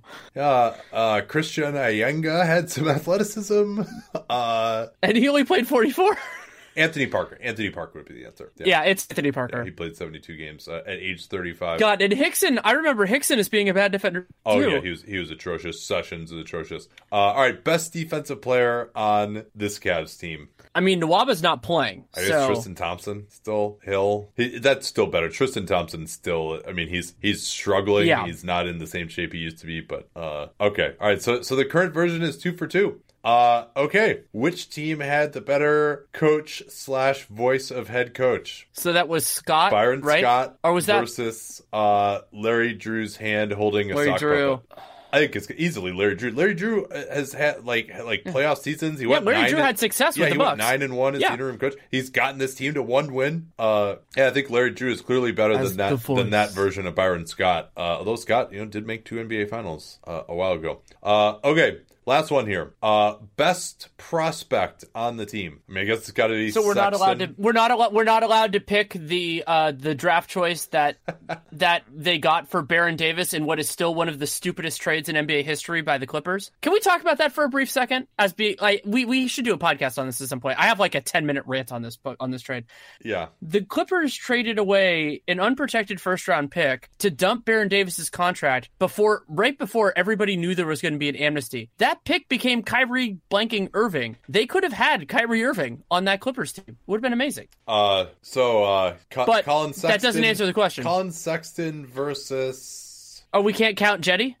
Oh, Sexton is, is bigger prospect, Cedi. Yeah, he's a he's a he's a he is a higher ceiling prospect, sure. Uh, I guess it would be. I mean, the the scary thing about that team was, I mean, they really of guys under twenty five, they really didn't have anyone who made any kind of an impact. Like Hickson is probably the only guy, and and Boobie Gibson, who was like out of the league very shortly thereafter as well. So I guess yeah, Sexton versus Hickson. I'll probably I'll probably go with Sexton. Can we just pick Luke Harangody? I mean Jack Cooley. Yes, same person. All right, well that that was good, but okay. So I, I guess this exercise has said that at least roster wise, they're not as bad a shape. Uh, money wise, they probably were in much better shape back then with the amnesty uh, Mhm. coming. And uh, but anyway, we, we could talk more about that next time. Let's move on to the Chicago Bulls. Two and eight, two and six in their last eight games. Uh, their net rating of negative 10.1 is 27th in the league. They have the 23rd ranked offense and not last in defense. 115.9, 29. They project for 26 wins. which would put them 12th. And just as a quick note, again, Fred Hoiberg had Jabari Parker on the floor for a defense only possession against the Pacers in that game that somehow got close again. Well, well, and I, they went. I do want to defend him there. Uh, it- oh, it- Oh, so this is the first the first defense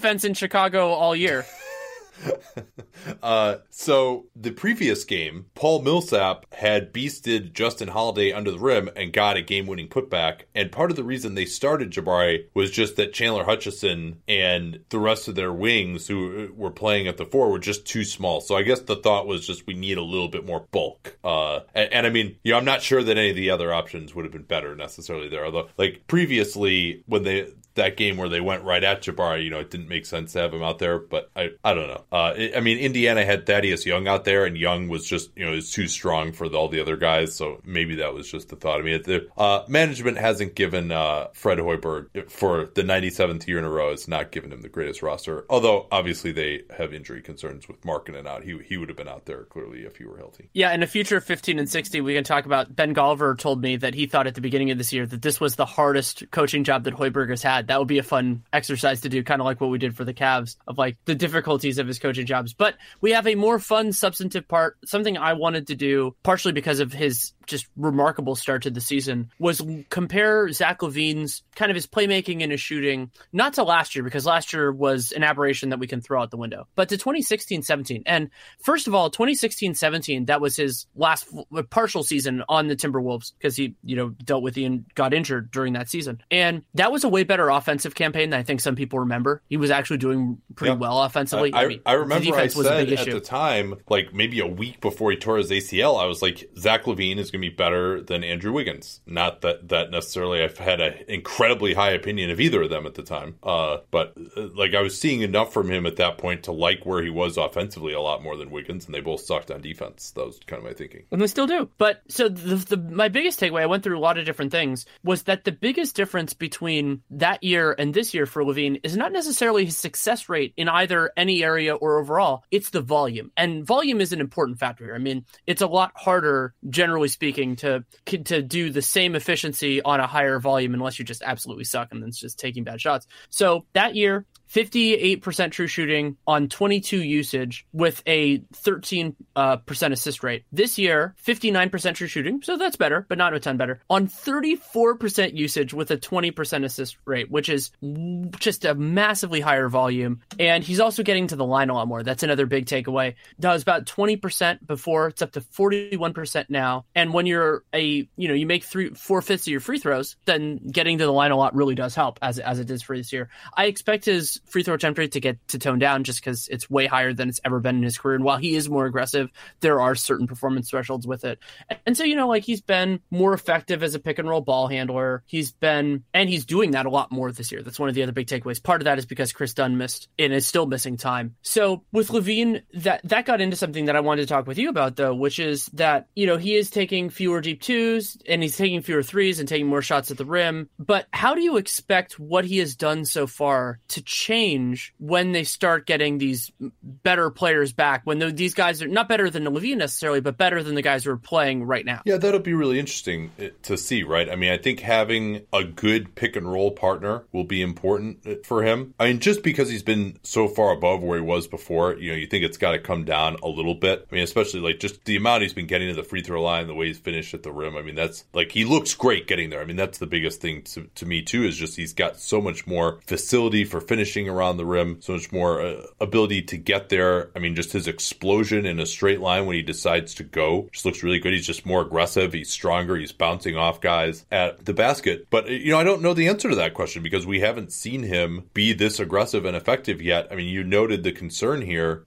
in the notes that, you know, when he plays, they still don't have a good offense, uh, despite what he's been doing individually. But the way that his game is being played right now, he should eventually be able to leverage the attention that he's getting because he's like he'll come off a handoff and he can shoot a three, you know, and he's got great rise on his jump shot. He can take the jumper off the dribble and pick and roll, and especially if you get a good role guy in there, someone like Markkanen now, although Carter has, has started to look better in that role, uh, that then you know if you can force him to get double teamed or you can get a switch, then can he really unlock some of the other stuff, move the ball around, let other guys make plays, and have that number go up offensively, you know, as opposed to just all right, you know, I'm shooting on my own here, and, and that looks great when I decide to shoot. But at other times, you know, I'm not really doing as much. You know, he's not really much of a cutter. He's not doing much stuff off ball. We'll see whether that happens for him. But still, it's incredibly encouraging uh, the way that he's played at a level far beyond what either of you guys, either of us, really thought that he would reach uh, at any point in his career. Um, yeah, the guy yeah. that I'm most excited about is Markkanen, just because that opens up just so many different options. They can create open looks if they try to double on LaVine and then if they're choosing to to keep Markkanen covered, then that might create even more avenues for LaVine. And also, if Wendell Carter gets more comfortable and teams have to defend him out there, there there's some really interesting yeah. wrinkles that can come with this team. And so they're, you know, I don't think this is the year for them, and this will be more about evaluation and everything else. But I'm hoping that they can get the pieces to understand exactly what they need, like what they need really at the three, and then depending on whatever whatever other guy isn't suitable. I mean, we've talked about Kris Dunn's potential limitations that we haven't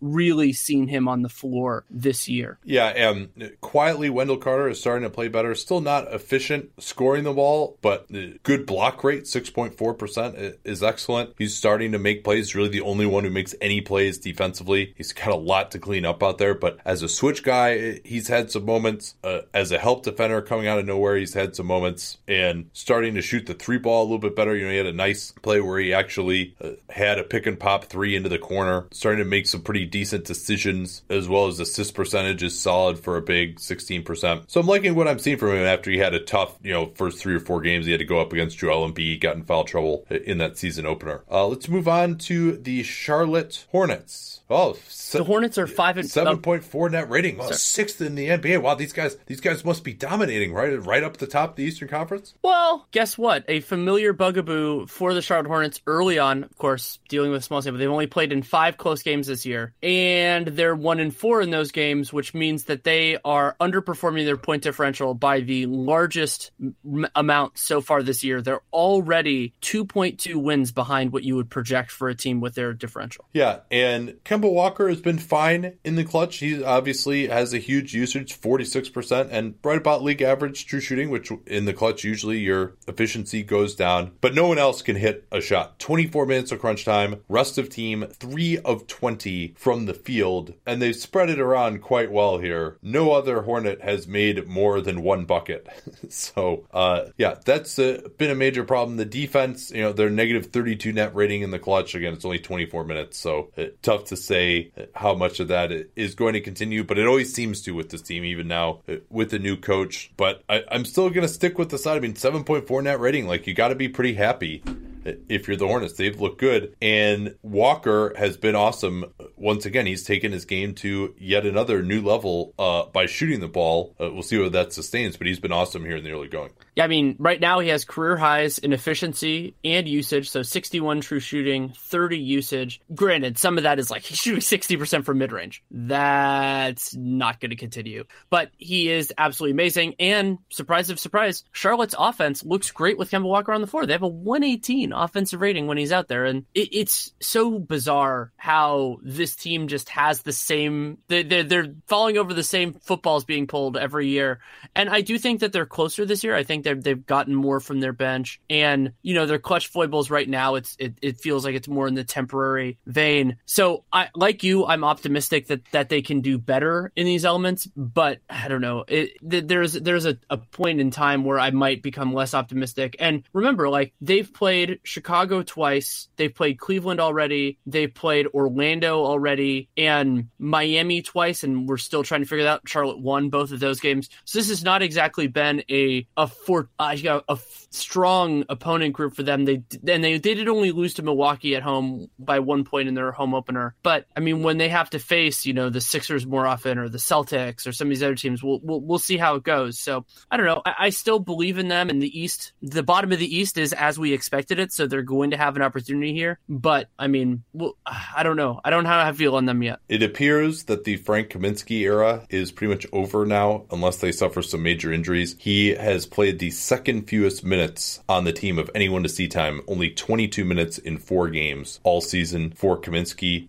Kid Gilchrist, they actually have been scoring pretty well with him in the floor. You know, he's being used now, even some as a small ball center. You know, they've gone to some lineups without Zeller or and without Hernangomez on the floor. And in those lineups without a true center on the floor, All right, I'm looking this up again. Hypothesis this time is that it's pretty good, but I think they've closed a few times with that, and their closing rating isn't that great. So let's see. They had one late comeback with that in the fourth quarter where it wasn't closing the game. Yeah. All right, so with no true center on the floor, yeah, looks great. Plus 22 points per 100 and 281 possessions, mostly on offense, where they've absolutely killed it. 130 offensive rating with those groups. And it, it- amazingly, actually, they're really getting on the offensive glass. Uh, 32% offensive rebounds uh, with the, that group as well. And they're not defending incredibly well, but uh, totally decently. So maybe we'll see more of that uh, from James Borrego uh, because, you know, I mean, none of their centers are that earth shattering. I think, you know, Cody Zeller, two, three years ago, I thought he actually was pretty good. I think the injuries have really just slowed him down. The, he had the meniscus surgery last year. He's had bruised knees. He always seems to, you know, miss 20 games a season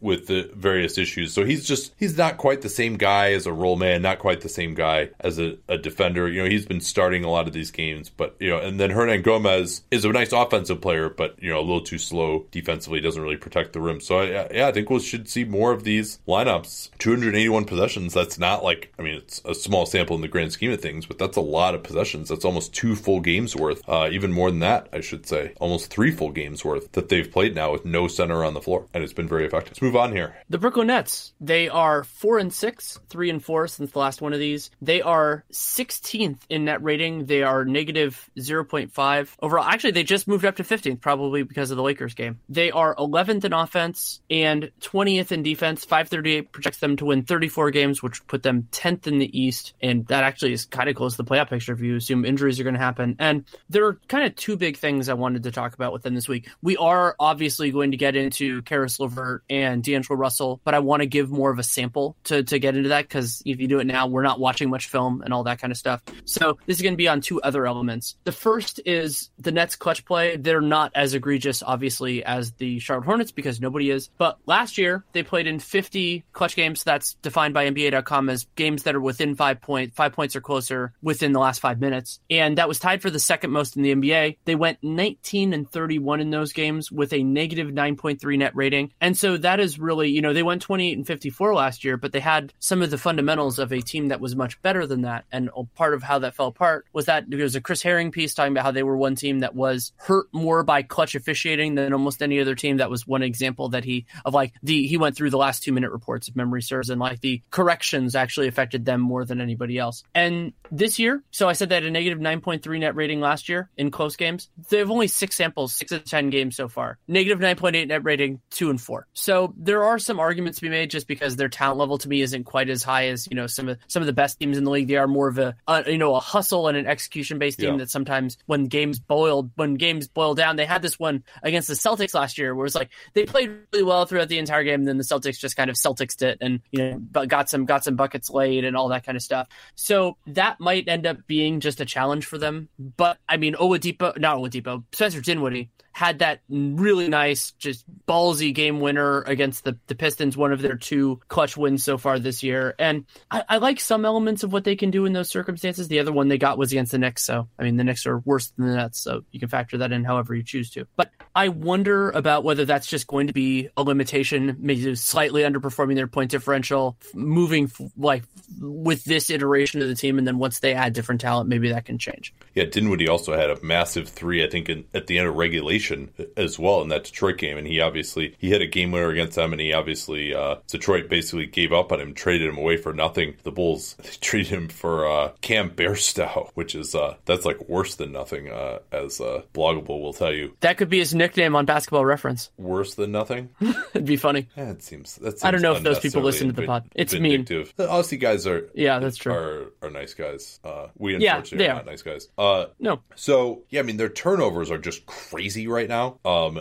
I noted this last week that they were at 19.5 percent turnovers, which is like a college team that's gotten a little bit better. But you know, Dinwiddie's turning it over a lot more. Russell turns it over way too much, and, and you know, you mentioned their issues at the end of games. I think that's part of it, and then also just they're kind of switchable, right? I mean, there's they don't really have anyone. You know, LeVert is maybe starting to evolve into someone like this who has like enough herky jerkiness to him to really beat switches. Uh, so that's the hope is that at the end of games, when teams go to their best defensive lineups, the end of games are usually smaller. Uh, and you know, if a team's not playing conventional pick and roll defense against the Nets and they're switching, that it, it does, I think, get a lot easier against them than some other teams. Uh, but they at least made a nice start against the Sixers where they forced 28 turnovers and only had nine themselves. Right. It was a great illustration of this, the turnover battle swinging a game. So, I mean, granted, the Nets won it going away, but the points off turnovers was 39 to 9. And it is hard to overcome that or it's hard to you know to be overcome by that depending on which side of the ledger you're on. And so if the nets could be on the positive side of that more often it would really help them. And one of the concerning elements of that turnover thing just to get into so the pistons are going to have to take good shots that you know russell he's turning the ball over a bunch is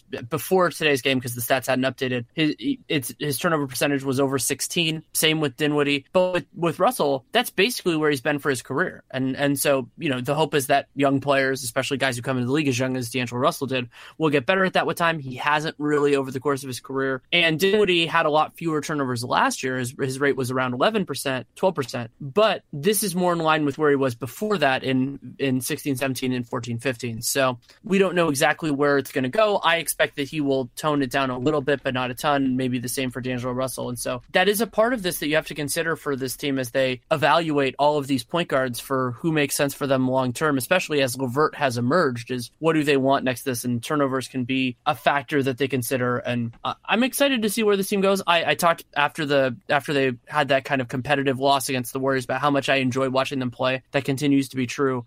But they might be one of those teams. This happens every year where they're they're in a lot of games, but then lose a lot of games, and that makes them a good league pass team. That makes them a fun team for the 15 and 60, as opposed to like the slog that at least the next six weeks of Cleveland will be. But oh the difference might not be there. And, and you can argue, and there's an argument to be made that, and I would make this argument that if they're not going to be in the playoff picture. Because right now they're kind of on this fringe. Like if they do a little bit better, they can be in it, and they do a little bit worse, they're out. That getting another real blue chip talent would actually be the good thing for them long term. It's just going to be when when do they know what they are, and that's going to take us another two months to yeah, figure out. No, I, I think they definitely could stand to have a draft pick for you know the first time in a long time, at least you know it be uh and what's the highest pick they've had like 18 or something since with all the swaps and trades they've made and stuff. Um, well, that's an appropriate way to transition into the next team, the team that got all those switches and swaps. The Boston Celtics. The Celtics are six and three, four and two since the last 15 and 60. They are currently with a plus 4.9 net rating. They are ninth in the league. They are actually 27th in offense as of now and first in defense. 538 projects them to finish with 54 wins, which would tie with the Bucks for second in the East. And we talked about the Celtics a lot. I mean, not only did we talk about them on on the podcast that came out on Friday morning for most of you, on the NBA cast because we did that game against the Bucks and the Celtics. I mean, I, I wonder where they're going with this team. I mean, the second unit is something that I'm going to be tracking a lot of just the shots that Terry Rozier gets, the shots that Terry Rozier takes, and you know some of those lineups. There is so much to like about this team. I still think they're going to be awesome. And yeah, I mean, but I think the most important thing that we can talk about with them in a more of a broad scope, partially because one of the games happened after that, is that it looks like Kyrie Irving is back to doing Kyrie Irving things. Yes and no. He's been really hot shooting the ball uh, over his last three games, shooting over 50% from downtown. He's making very difficult attempts. He's also 6 of 12 for mid range. But still, in the last three games, he's taken only four shots at the rim. And he, whether it's a lack of spacing on this team, which you know, should not be the case. I mean, they do have a couple of guys who they'll be out, you know, smart is out there sometimes, but you know, pretty much everyone else on this team can space. And for whatever reason, Kyrie is just not getting to the basket for those crazy finishes. And, and you know, maybe he feels like there just isn't the space to get there. Maybe he's not confident. Maybe it's the regular season. He doesn't want to do that until the playoffs. You know, to some degree, I thought that was the case the last time he came back from injury too, as he kind of took it easier in, in the regular season. But one shot at the rim per game, and then you know, rarely getting to the foul line as well, which has always been a, a big weakness of his game. That's not good enough for, for him. I mean, I think he's he's a great shooter, but he's not going to continue to shoot over fifty percent on jump shots when half of those are threes, more than half those are threes. So, you know, a lot of what he's been doing, he does look to be in a little bit better shape. He did cut his hair. Uh, the jump shots are going down. I was really impressed with his defensive effort against the Bucks on Thursday. Uh, he hit some big clutch shots against the Pacers, even though they lost. But I do want to see him get to the rim anymore. This team just is not putting enough pressure on the basket offensively. And just with the talent they have on this team, 27th in offense is just inexcusable, even if Hayward and Kyrie have not quite been themselves yet. Yeah, I mean, they are dead last in proportion of their shots at the rim, 25.6%, which is insanely low. I mean, when you when you get into a lot of it and and their free throw attempt rate, they are 26th in the league at 17%. And some of the teams that are below them, you would expect to be much better in time. I mean, Houston when they'll have a higher proportion of their season with James Harden than they have had so far. So you, and they're one of the teams below it. I, I would expect that to change. And something I think I'm going to track for Kyrie, you know, not it's not going to go in the sheet as being something we check every week, but right now he is taking the the highest proportion of his scores are assisted by far in his career. So before this year on twos, the the highest proportion that had been assisted was about 27%. Right now he's at 36, which is a lot higher. And then on threes, most years he was in the the low the low 50s in terms of the so about half of his makes were assisted. He's at 71% right now. And generally speaking, that's a good thing. You know, you want those you because assisted three-point shots are generally better than pull-ups and everything else, and they do have more creators. And so, I mean, you can take that and get some real returns with it, but that could be an indicator of just kind of how they're conceiving of this offense and Stevens, you know, ball movement, player movement, everything like that. Yeah, not only are they not getting that many shots at the rim, they're shooting a crappy percentage. 59% is not very good. Um, defensively, though, they continue to be far and away the best team in the league. And much like last year, teams just shooting a terrible percentage from three against them 29% from downtown, 29% on corner threes. And they are actually giving up a fair number of threes as well. They're giving up uh, 33% of their shots is threes. That's only 22nd in the league. And and really their shot location data is not elite. They are not they're 10th in giving up shots at the rim and 22nd in giving up shots from 3. So a lot of it has just been the bad three-point shooting. And you know, it's been the case for a while that teams have shot worse from 3 against them, much like with Golden State when they're at least locked in. Uh, there's been a debate back and forth of course of whether how much of that is their defense, sh- but they're not going to teams are not going to shoot 29% from 3 against them all season season, you know, they'll at least get up to like 33, 34%. That's about the lowest that teams' uh, defensive three point percentage are. And so they might take a little bit of a step back. But I mean, for all the hand wringing, and they're still six and three, they're still just impossible to play against defensively. It's just you would hope that eventually it would get a little bit smoother and they could start dominating, which, you know, I think other than the game against the Bucks, we have not seen them play absolutely as well as they can. And, and perhaps this is why, too, I mean, for the Bucks, when you see some of the shots that they're taking, why it was so disappointing that the Bucks, who have been so good defensively, just you know systemically could not stop these guys when everyone else seems to have no problem doing it. Right, and the other game we should talk about when Boston playing was the, the absolute stomping they gave to Philly in the first game. They were they were awesome. Oh yeah, no, that's that's a good point. Um, Let's move to the Hawks. Yeah, oh, oh, actually, wait. One quick thing I want to say about Boston. Uh, it, it, their defensive rebounding has also been better this year, and they're not fouling as much. So we'll see if those two things can continue. I mean, that's another way that if they can keep that strong, they're not forcing as many turnovers as as in other years. But no, there, there's so much. I mean, their their defense is awesome. It's going to be awesome. It's just it's just about where they're going to go. But the last team, last but well, kind of least the, the Atlanta Hawks. They're three and six, which is meaningfully better than the Cavs. They're two and four since the last time we did this, including a win over Miami on Saturday. Their net rating is negative 11.8, which is 28th in the league. They're last in offense, 23rd in defense, and 538 projects them to finish tied with the Cavs with 23 wins. They are they were the only team in the league with a sub 100 offensive rating. Fortunately for them, they got that up after the Miami game. Now they're all at 102, and that's a lot better. Still not good, obviously, but it's a lot better. And so they're about one point clear of everybody else, where they were like I think three clear of everybody else before before the weekend. And I was like, really, like I started looking at their stats, like why are they so bad offensively? Well, they take the fourth most shots at the rim. They take the fourth most shots from three. That's pretty good. Lowest, second lowest number of mid rangers. That's pretty good. Oh, they must be shooting awful from three. Eh, no, they're fine. Uh, 15th in the NBA, shooting 36% from three.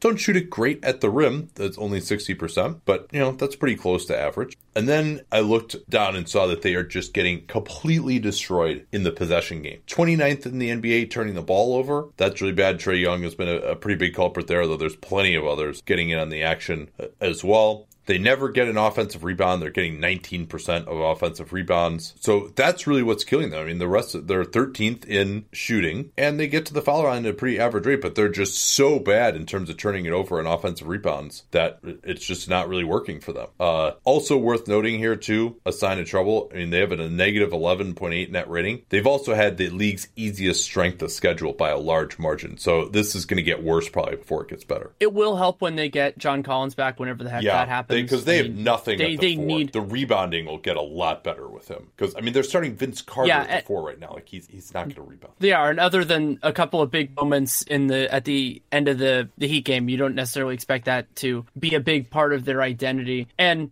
I mean, we, the biggest the, one of the problems with the, talking about the Hawks right now is that there are really you know two of the the two most interesting young pieces for them are Trae Young and John Collins. John Collins basically hasn't played due to due to injury, and Trae Young were still in the early part of it, I tweeted out a play that I wasn't watching that portion of the game that just would blew me away on the highlight. I think it was KL Chouinard had put it out there of him. He was being doubled and he kind of faded back and threw this through this pass to the opposite corner. And so I'm sitting there like, wow, that's an amazing read and an amazing throw because it got right to I don't remember for the life of me who was shooting it. And then I realized, wait, Trae Young threw that left-handed and he's right-handed. And like that, I, I think remember I was I was thinking about when you and I were watching footage and we, we when we do draft analysis, we don't talk about it now until we do the podcast because it's more fun to get those live reactions. And we both like the biggest thing that we took away from it was just how how intriguing and how talented he is as a passer, and that will be very necessary for Trae Young because his defense has been pretty awful this year, and his shooting we're just going to have to find out. But at least that does give some sort of a fallback in terms of what he can do for an offense. That I I, I think he's a better passer than I'm trying to think of a guy his size. They're they're obviously better passers who are taller, but he might be the best passer his size in, in like five to ten years. Is that possible? Yeah, it's interesting. I mean, I think height has become uh, as as that pass to the weak side corner has become more important. I think it's become harder to become a good passer as a short guy because you just can't see over the defense. You can't throw it over the defense. So yeah, no, I mean he he really uh, has looked fantastic. You know, certainly among guys who really profile as like starting point guards. Uh, and he's put up some big things. I mean, he had 24 and 15 last night as they beat uh, Miami. You know, again, just throwing some beautiful passes, uh, as you mentioned. Um, you know, you mentioned the left hand too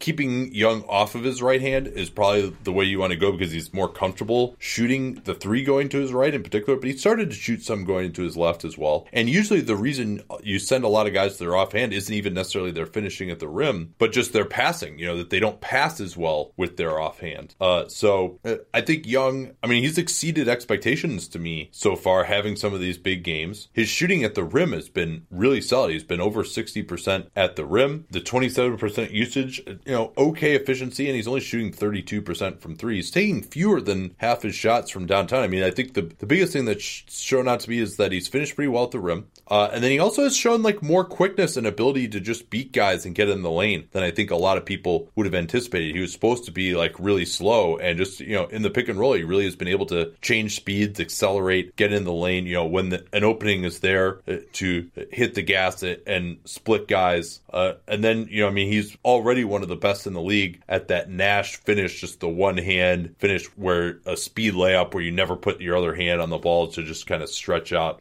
little bit. So I, I think he's on track. The one place that's been a disappointment in college, he had 54 steals in 32 games last year. This year, he has four steals in nine games. he definitely is a total wallflower defensively, and that's something that's just going to take a while uh, for him to be sure. But you know, he, he has not even really been able to see a lot of anticipation defensively. He's just kind of been out there. One other small thing that I want to keep an eye on is that Young has done a good job of of getting to the free throw line. You know, is at 33 percent. We talked about how this is an issue for Kyrie Irving. Trae Young is way he's way more skilled at drawing fouls yeah, than a lot of guys to his age. He tries the tricks, you know. Yeah, he does. And so, but this year he's shooting 76% from the line. When he was at Oklahoma, I think it was at 86%. And I fully expect, I think he's more of like a, a mid 80s free throw shooter. So, you know, it's not a huge difference, but that's an extra point every couple games. I think that would help him. All right, I think that's all we got here. Uh, quick reminder our Patreon, patreon.com slash Duncan Leroux we've got those ad free podcasts. Although I will say we haven't had that many people sign up yet. So what we may do is try to change that to like a higher pricing tier and see if anybody signs up for that instead. Because uh, we are actually paying Liam extra to do that, and if it, nobody signs up, we, we might quit it. But uh, you do get plenty else, of course,